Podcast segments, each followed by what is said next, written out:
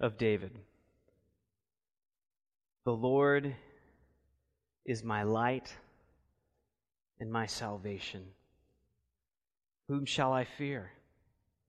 The Lord is the stronghold of my life. Of whom shall I be afraid? When evildoers assail me to eat at my flesh, my adversaries and foes, it is they who stumble and fall.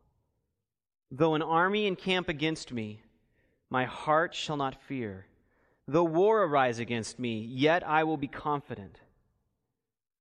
One thing I have asked of the Lord that I will seek after, that I may dwell in the house of the Lord all the days of my life, to gaze upon the beauty of the Lord and to inquire in his temple. Where he will hide me in his shelter in the day of trouble. He will conceal me under the cover of his tent. He will lift me high upon a rock. And now my head shall be lifted up above my enemies all around me, and I will offer in his tent sacrifices with shouts of joy. I will sing and make melody to the Lord. Hear, O Lord, when I cry aloud. Be gracious to me and answer me. You have said, "Seek my face." My heart says to you, "Your face, Lord, do I seek." Hide not your face from me. Turn not your servant away in anger.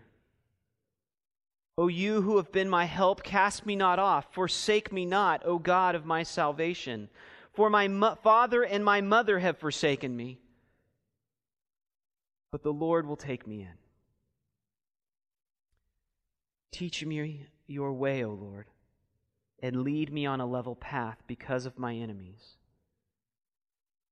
Give me not up to the will of my adversaries, for false witnesses have arisen against me, and they breathe out violence. I believe that I shall look upon the goodness of the Lord in the land of the living. Wait for the Lord. Be strong and let your heart take courage. Wait for the Lord.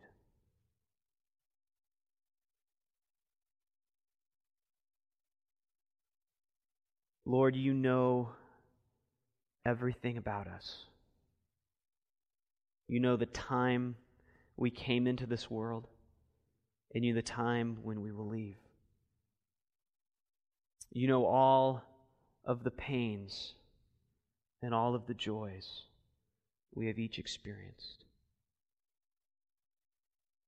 You know what each of us needs. You know our sin.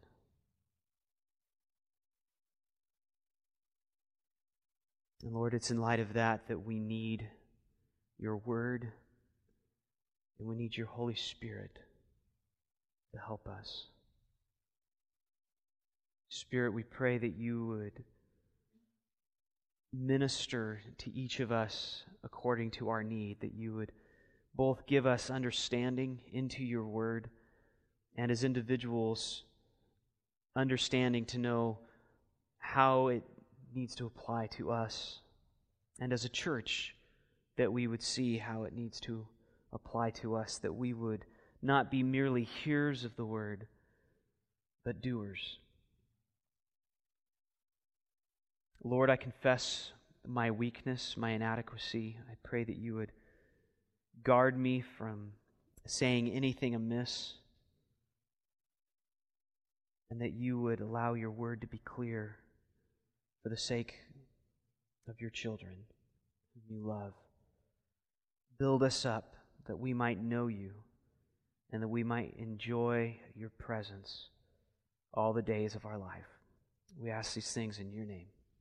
Amen. So this Christmas, the movie that I have most been longing to see, for any movie, for it to come out, is going to finally come out. And it's based off a book that I was given a few years ago from one of my students. And the book was so impactful to me, so emotionally moving. At one section of that book, I began to weep uncontrollably. I mean, it wasn't just tearing up. I was crying, and I can't remember the last time I had cried so hard. I was so deeply moved. The book and the upcoming movie is entitled Unbroken, and it's about the amazing story of Louis Zamperini, who was an Olympic athlete, an unlikely one at that, who had his athletic career interrupted by World War II. He ended up getting drafted by the Army. He was a bombardier on a B-24 in the Pacific Theater. And he makes it through many dangerous situations time after time again. And eventually his B-24 bomber crashes in the middle of the Pacific Ocean. And if you've seen the trailer for it, that's one of the big scenes. You see this bomber crash in the ocean. And he survives for months on a little raft with no supplies, and he drifts just on currents in the open ocean. And at the end of that, he ends up getting captured by the Japanese and thrown into a POW camp, and then into even more horrific POW camps. And throughout the book, every time he gets out of one situation, you think, all right, finally he's done. It can't get any worse. And then it does. And it can't get any worse. And then it does. And time again, Zamperini finds himself praying, God, if you get me out of this, I will give my life to you. I mention this because trials, more than any other phenomena in our life, draw our focus and attention to God. And I'm well aware that you, the members of this church, are not strangers to trials. Many of you have been tried significantly, even recently. And I have no doubt that God has used the trials in your life to draw you closer to Himself and to cause you to be more dependent upon Him. And it's because of that that trials actually, we recognize, are one of the greatest blessings that a believer can have in our life, because they force us to take our eyes off the superficial hopes and joys that we naturally tend to look to for hope, and they force us to look completely to God as our ultimate hope. And this is the essence of Psalm 27, how a believer should respond to trials. It's a Spirit-inspired prayer of David. And in this prayer, he does four things that are listed for you on your outline. And I think it really becomes a guide, and I tried to break it down into these 4 points. Because it is a guide, I think, when we go through trials, how is it that we can endure? How is it that we can respond to these trials so that we can make the most of them? I'm at a loss for words. How that we can endure, that we can hold fast to God and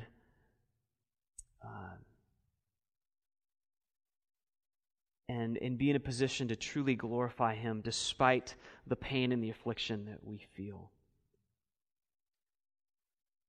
In verses, beginning at verse 1, 1 through 4, the point is, remind yourself of the character, or 1 through 3, remind yourself of the character and power of God. And then the next section, pursue God as your perfect hope. Plea to God, knowing that you are not alone. And then finally, wait confidently. The first point, verses 1 through 3, remind yourself of the character and power of God. The Lord is my light and my salvation. Whom shall I fear? The Lord is the stronghold of my life. Of whom shall I be afraid? You see how David is reminding himself and even speaking to whoever his hearers might be of who God is. He says, whenever evildoers assail me to eat up my flesh, my adversaries and foes, it is they who stumble and fall. Though an army encamp against me, my heart shall not fear. Though war arise against me, yet I will be confident.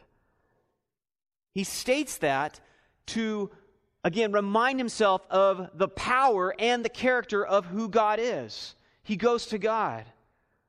And he specifically describes God as his light, his salvation, and his stronghold. Light here signifies the power to overwhelm darkness.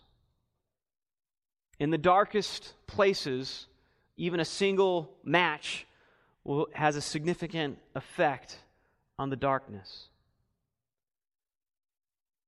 And when we're surrounded in darkness and we don't know what's out there, we don't know if there's a threat just a mile away or right in front of our face, it's terrifying. And that is also the way our future is. We don't know what's going to happen the next 5 minutes, or let alone even beyond that. And despite this fact, David knows that he can face the unknown with confidence because God is his light. He also describes him as the salvation and stronghold. Both terms indicating that David has confidence that God is going to preserve him no matter what befalls him. Whether it's a massive army or even a minor threat, he has no reason to fear. Because God is the source of his confidence, he doesn't have to fear anything or anyone. Being a romantic, I used to, as a little kid, dream of how great it must be to live in a castle. And I would imagine myself living inside this massive structure with its great rooms and its vaulted ceilings, and walking along ramparts or ascending their tall towers and getting to the top and being able to look out across a vast, beautiful landscape, and thought how wonderful that would be. But I failed to understand as a child that actually living in a castle would be not much greater than living in a modern military barracks, because that was the point. They were a stronghold. It was a fortress. Its primary purpose wasn't to be a living quarters, though many people live there, just like in a military barracks. But if you've ever spent time in a military barracks, they're not particularly comfy. And these fortresses were built, particularly in Western Europe, to defend coastal cities from invaders, particularly people like the Vikings who would come and plunder the countryside. And so all the people in the surrounding villages around the castle would run into the castle, and there they could be kept safe because there would be provisions and there would be protection and soldiers from whatever might threaten them outside. And this is what David envisions when he describes God as his salvation and his stronghold. He knows that he can run to God, and God will protect him and provide for him. And he proved this in his life very early on as a young man, when all of Israel quivered in fear because of a giant of the Philistines threatening them. David, as a young man, said, I can take him on because I've seen God provide for me even against a bear and a lion, and he will provide for me against this Philistine. And he did. He did. God is our protection and provision. And when you find yourself in a trial, and again, no matter how small or how significant, God is still your protection, and he is still your fortress, and you can trust him. Remind yourself of his character and his power. Secondly, pursue God as your perfect hope. As David says in these magnificent verses, one thing I have asked of the Lord that I would seek, that I would dwell in the house of the Lord all the days of my life, to gaze upon the beauty of the Lord and to inquire in his temple. For he will hide me in his shelter in the days of trouble. He will conceal me under the cover of his tent. He will lift me high on a rock. And now my head shall be lifted up above all my enemies, and I will offer in his tent sacrifices with shouts of joy. I will sing and I will make melody to the Lord. Even those last words are so powerful in that he's not just, I'm going to get up and talk about how great God is. He's going to sing. His heart is going to be filled with joy as he contemplates what will happen as he turns to the Lord, his hope, his salvation. And what's really great about these verses is here David gets very personal. It's a very personal psalm of David. He's unfolding his heart. He's revealing to us what he cares most about, what is most important to him. And what he says is behind all of his pursuits is one pursuit, that he would dwell in the house of the Lord all of the days of his life. What he's referring to when he speaks of dwelling in the house of the Lord is his longing to be in the presence of God. He wants to be in the presence of God. And it's helpful to remember that in the Old Testament, even as we just recently studied Exodus, that was God's purpose. The reason for the law, the reason for the tabernacle, is so that Israel could dwell in God's presence without being consumed.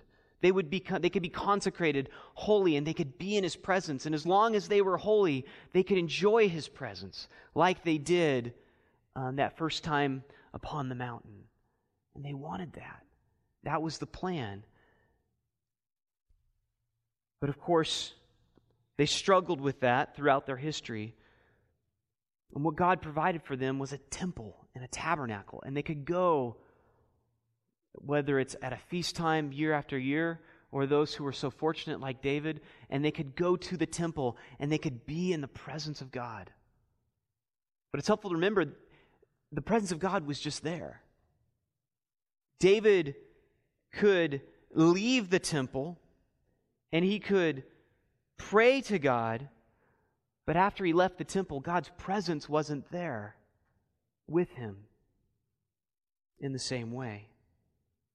And that being with God and in his presence so delighted David that he wanted to carry that experience to every part of his life. He wanted to remain with God, just to dwell with God. And of course he couldn't, because he had other responsibilities. He was the king of Israel. He had to go out on the battlefield. He had to administrate his kingdom. He had to make judgments. He couldn't just stay in the presence of God. But that, if he could, if there's anything he wanted to do, it was that, just to gaze upon the beauty of the Lord and to pour out his heart before him. And knowing this, that David couldn't just simply take God with him wherever he went, it helps us to see what is so remarkable about what Jesus told his followers in the night in which he was betrayed. Again, Israel, after the temple was destroyed, around 500 BC, God's presence left.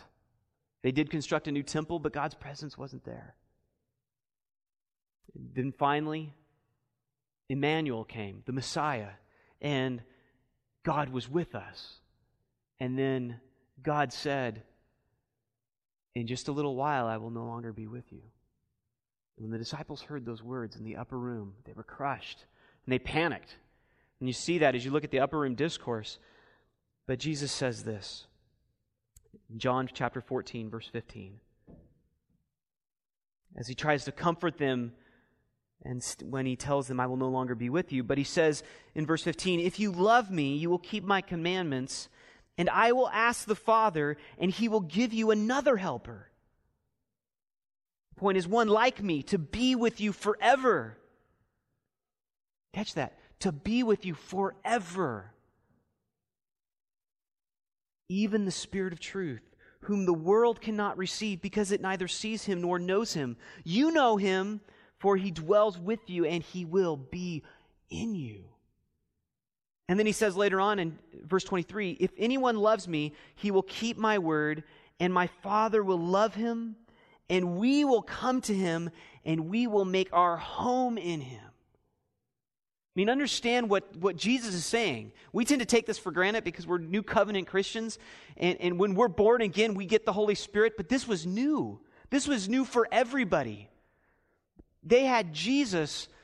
But Jesus is saying, "I'm departing so that you can have the Holy Spirit in you.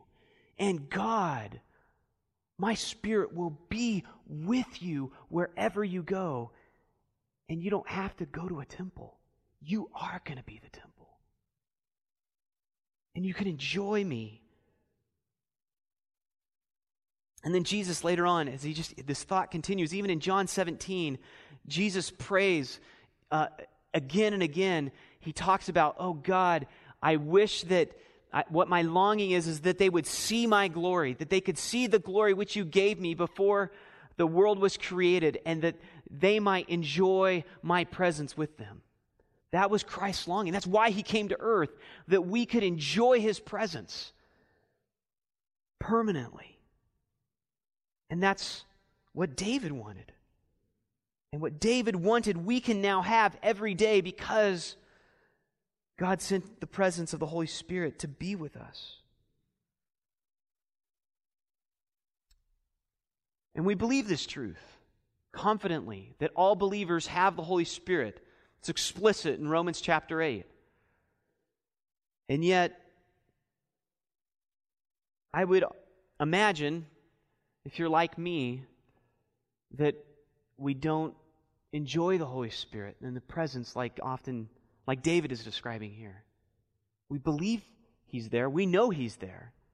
We know he's working, and yet our experience of that amazing and indescribable gift, God himself, is not something we fully enjoy. So how do we make the most of the presence of the Holy Spirit in our life? I think it's actually shockingly simple. And what I mean by simple is not that it's easy, but it's uncomplicated. As Paul writes in Galatians 5:16, walk by the Spirit, and you will not gratify the desires of the flesh. But the fruit of the Spirit, the fruit of the Spirit's presence in your life, is love, joy, peace, patience, kindness, goodness, faithfulness, gentleness, self-control. Against such things there is no law. And those who belong to Christ Jesus have crucified the flesh with its passions and desires. If we live by the Spirit, he says, let us also keep in step with the Spirit. So the hint that's given there is, if you have the Holy Spirit, walk by the Spirit. Keep in step with him. Live as he would have you live. Don't keep giving yourself over to the desires of the flesh, because when you do, your enjoyment of the presence of the Holy Spirit is shattered because you're not in line with the Spirit. In fact, what you're doing is you're grieving the Spirit. Paul says this as he talks about the Holy Spirit in Romans 8. He says, if you live according to the flesh, you will die. But if by the Spirit, if you're living by the Spirit, put to death the deeds of the body. Put to death the deeds of the body, and you will live. And so the point is, the way we enjoy the presence of the Holy Spirit is we put to death the deeds of the body, our fleshly desires. You know, of course, this doesn't mean that when we fail to do so, that the Holy Spirit's going to leave us. He will never leave us. We are sealed with him. He is our guarantee that we are his. But what it does mean is that our enjoyment of his presence is crushed.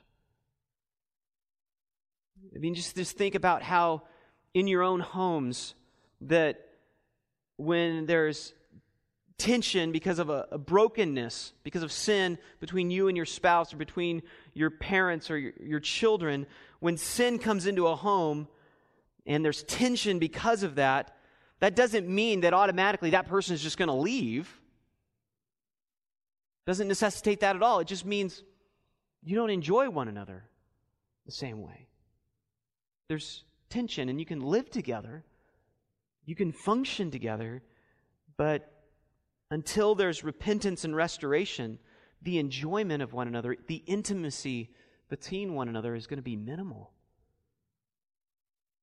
And therefore, the more sin and selfishness that we tolerate in our lives, the more the intimacy breaks down. So it doesn't mean God leaves us.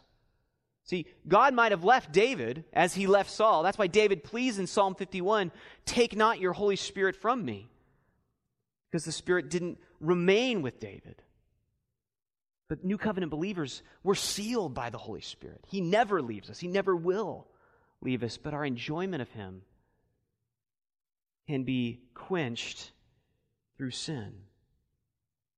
And this is so important to remember, because when we're being tried, walking in the Spirit and enjoying the presence of God is often far from our minds. Because what's acute in our minds is, how do I get out of this trial? I hurt. I want to be done with this. How do I get rid of this gnawing pain? How do I fix the situation? What do I need to do? And maybe if it's severe enough, we are just broken, but even in that brokenness, our thought is probably not, how can I enjoy you, God? How can I walk in the Spirit? Sometimes it can be, but it's often not. Our typical reaction when we're being tried is to just to try and solve the problem somehow, to alleviate the pain. But we need to be reminded of what Jesus told Martha. When Mary was sitting before Jesus, and Martha was preparing the meal for the guests that were there, and she got frustrated with Jesus. She said, "Jesus, tell my sister Mary to help me." And Jesus turns to Martha, and he says, "Martha, Martha, you are anxious and worried about so many things, but one thing is necessary. And Mary has found the best part, and what she has found will not be taken away from her." And that's the same thing that's true for us, and it's really David's point as well. Only one thing is necessary. And we need to remember that, especially in our trials. So just remember, one thing is necessary: that we would know and enjoy the presence of God.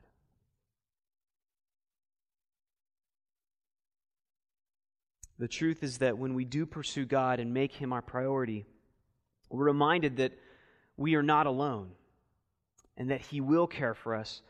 And in fact, even the trial that we're going through, we know with confidence, because of so many promises in Scriptures, we know that trial will ultimately work for good, because God is good to His children. And this is where David goes even, in verse 6. He says, "And now my head shall be lifted up above all my enemies around me, and I will offer in His tent sacrifices with shouts of joy. I will sing and make melody to the Lord." Because walking with God was David's one desire, he could have confidence that God would preserve him and keep him safe. And so he gives us a model of, when going through trials, we can still and should still pursue God passionately. Thirdly, we should plead to God knowing that we are not alone. As David says, in verse 7, "Hear, O Lord, when I cry aloud. Be gracious to me and answer me. You have said, 'Seek my face.' And my heart says to you, 'Your face, Lord, do I seek. Hide not your face from me. Turn not your servant away in anger. O you who have been my help, cast me not off. Forsake me not, O God of my salvation. For my father and my mother have forsaken me, but the Lord will take me in." And do you see the shift in David's tone here? I mean, before he was reminding himself of the character and the power of God, and then he speaks of how God is, the presence of God is his one passion, his one desire, and because of that, he knows good will come of this trial, though he doesn't feel good in the midst of it. And then we see why.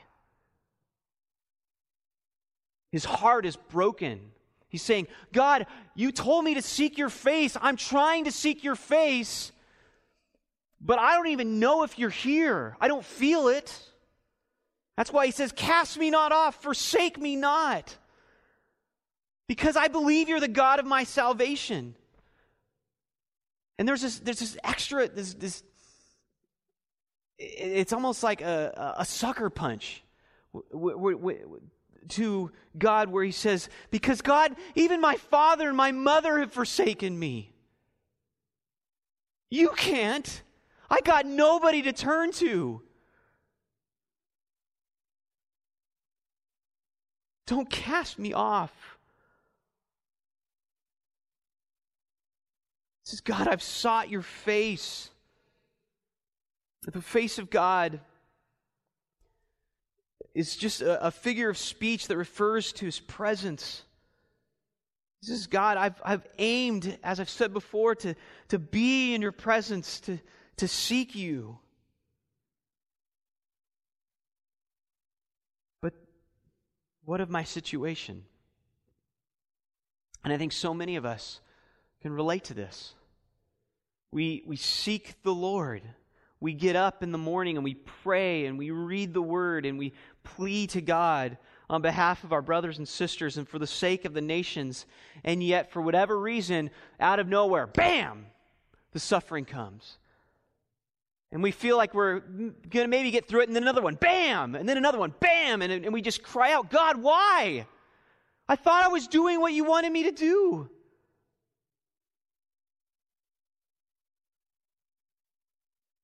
And just like David, it doesn't mean that seeking God's face, that things are going to be easy for us.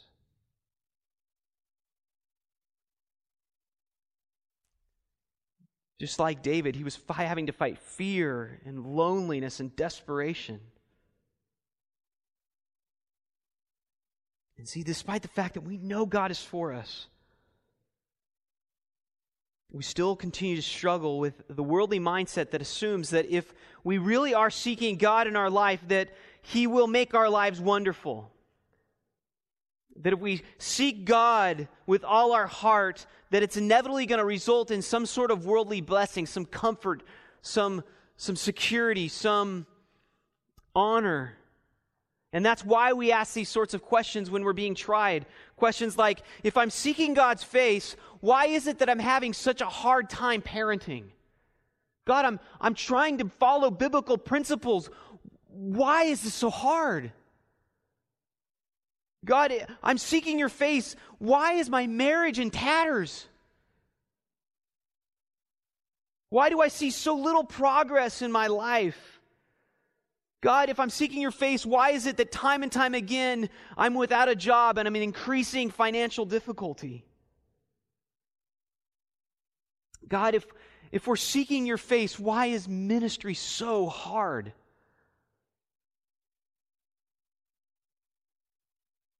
God, if we're seeking your face, why haven't you answered our prayers? And the truth is, that often when we do the right things, it's not going to result. Often, it's not going to result in things getting better.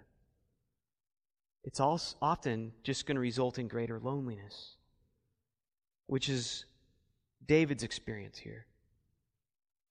Notice verse 10. My father and my mother have forsaken me.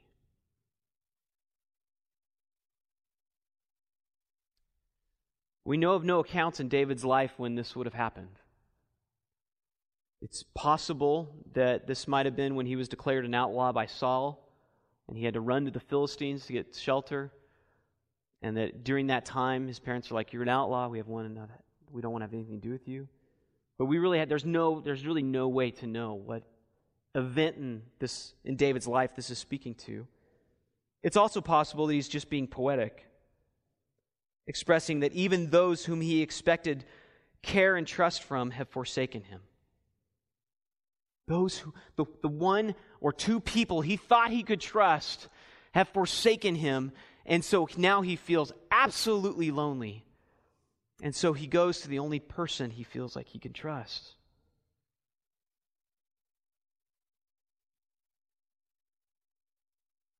And the point is that even when the entire world forsakes you, you are not alone. God will never abandon His children. Whether you are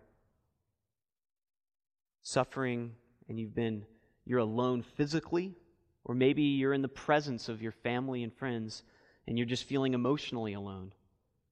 God is still there, and He knows you. He knows you better than anybody, and He recognizes your heart's inward turmoils and trials that have encompassed all your life. And He knows what you're going through now. And recognize that if God is aware of your pain, and God promises to meet all of your needs, then He's the one person whom you need. And the one person that needs to know your issues. If God is for you, who can be against you? And so you can rest, even in anguish, because God is good.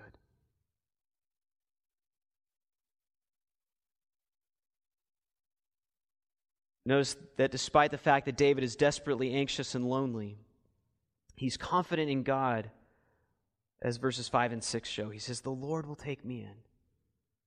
How does he know that? It's because of the promises of God. God's promised it. His confidence is the result of believing the promises of God despite how he feels. I mean, David's not just being poetic. This is how he feels. He feels abandoned by everyone. And yet, even though that is what he feels, what he senses, what his mind is convinced is true, he also reminds himself, but God said, He will take me in.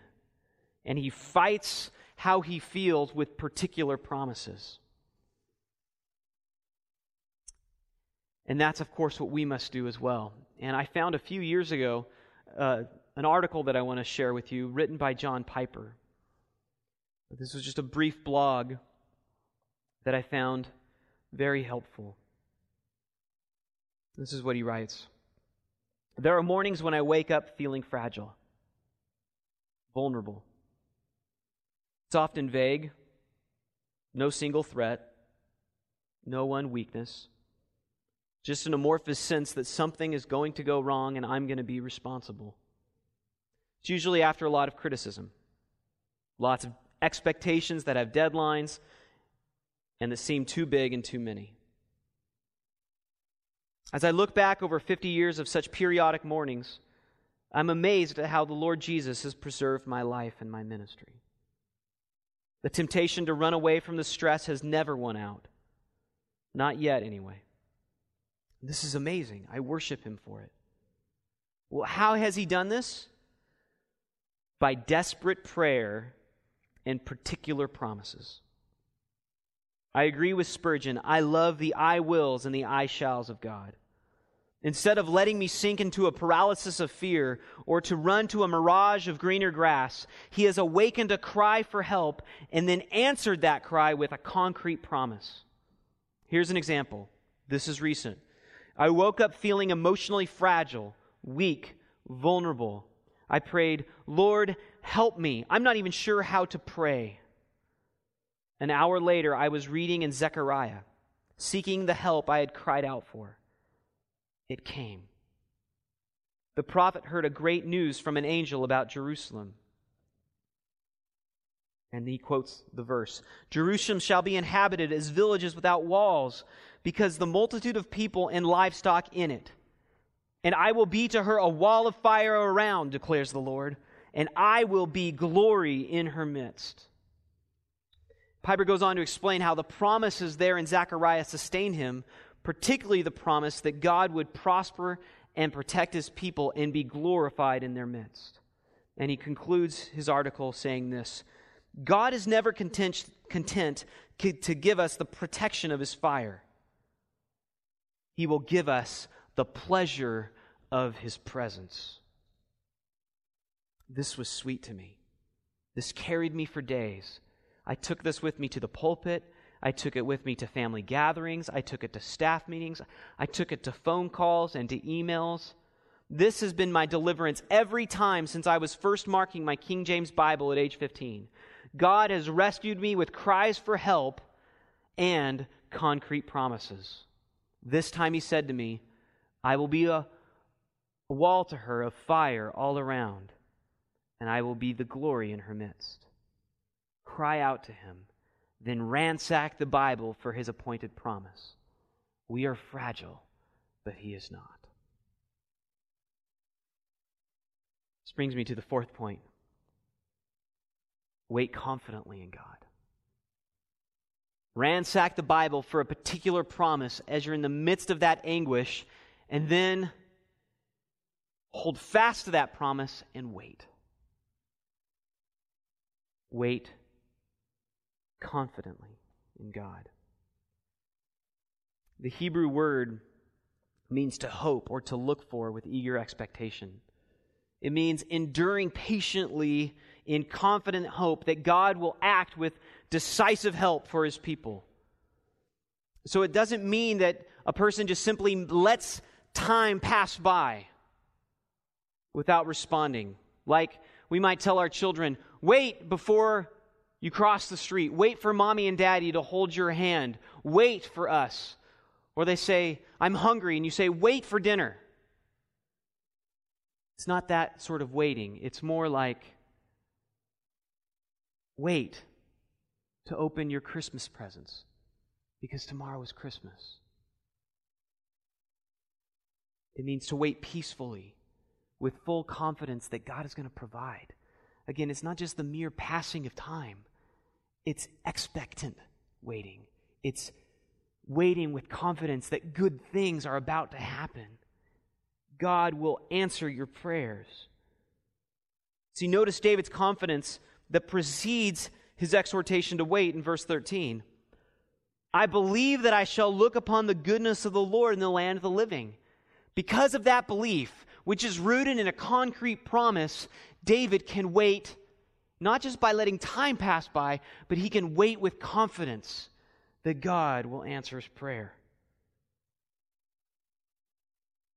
So David's confident that he will survive this trial, and in time, he will see how God was working this out for good.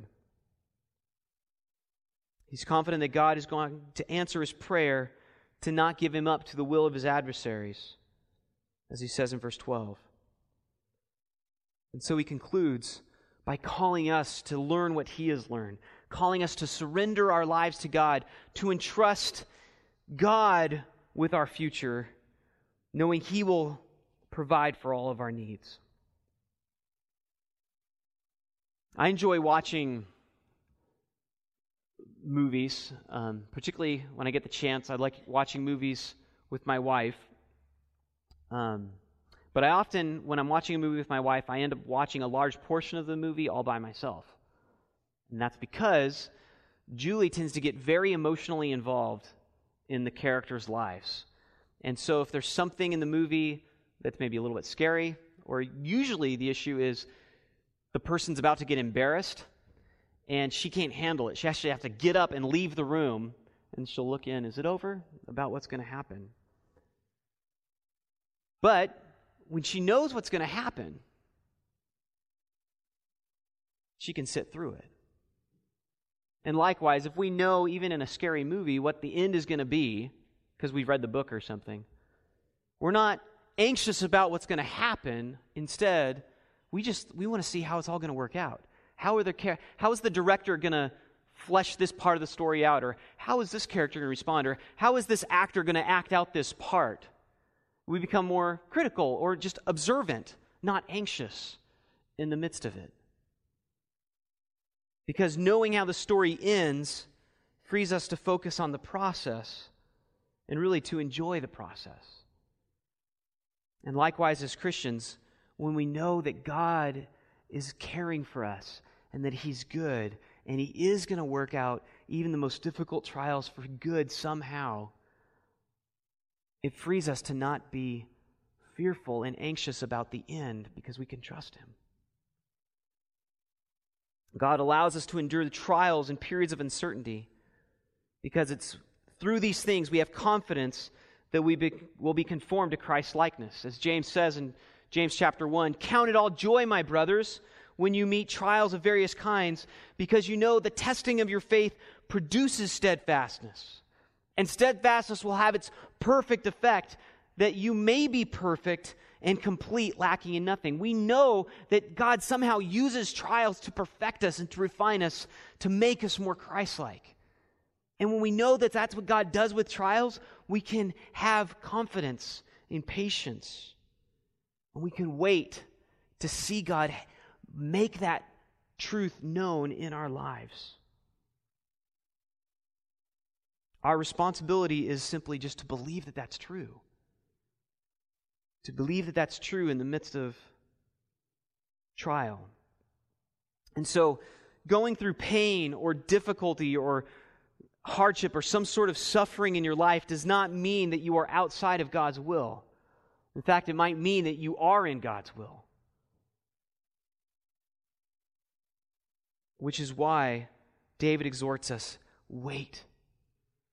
Stand fast, confidently, knowing that God is absolutely aware of your circumstances, and He will care for you. He will provide for you. He will make this work out for good. So in summary, as you face trials in your life, my desire is that this psalm might be a place you can go back to kind of help you remind yourself of how you're supposed to think, how you're supposed to process in the midst of that trial, because when you're in a crisis, it's not easy to think straight. In fact, you just, our thinking just kind of breaks down, and we tend to get just responsive or reactionary. And to just know that this is a text you can go to, and you can pray it as David prays it, and remind yourself of these principles. In the midst of a trial, remind yourself of the character and power of God, that He is good, that He loves you, that He is aware of everything you're going through, that He is just. He will not let you be forsaken, and that you're not alone. Pursue God also as your perfect hope. In the midst of the trial, know that the temptation is going to be to just try and fix it, to just rely upon your own ingenuity of somehow to get out of the pain, whether by flight or by just creativity of how to get out of it or some other fashion. But remind yourself that even though that's what your flesh feels like doing, pursue God, because that is what you were created for. It's to be in His presence, and it's in His presence that is fullness of joy. That is where fullness of joy is found. Go to Him as your perfect hope. And thirdly, plea to God. Pour out your heart before Him. He is a refuge to us. Tell Him what you're feeling, what you're thinking. Even if you know it's not true, say, God, I know it's not true that you've forsaken me, but that's what I feel like. And pour out your heart to Him, because He cares for you. And know that you're not alone. He hears you and He cares. And fourthly, wait confidently. Not just wait. It's not just sit around and twiddle your thumbs, but remind yourself, God is doing something here. And though it doesn't look like the future has any bright spots on the horizon, and even though you cannot figure out rationally how this could possibly work for good, you don't need to. You're not in charge of making it work for good. God is. And He said He would. And God is not a liar. He's true, and He will be faithful to His promises. So wait confidently on Him. Lord,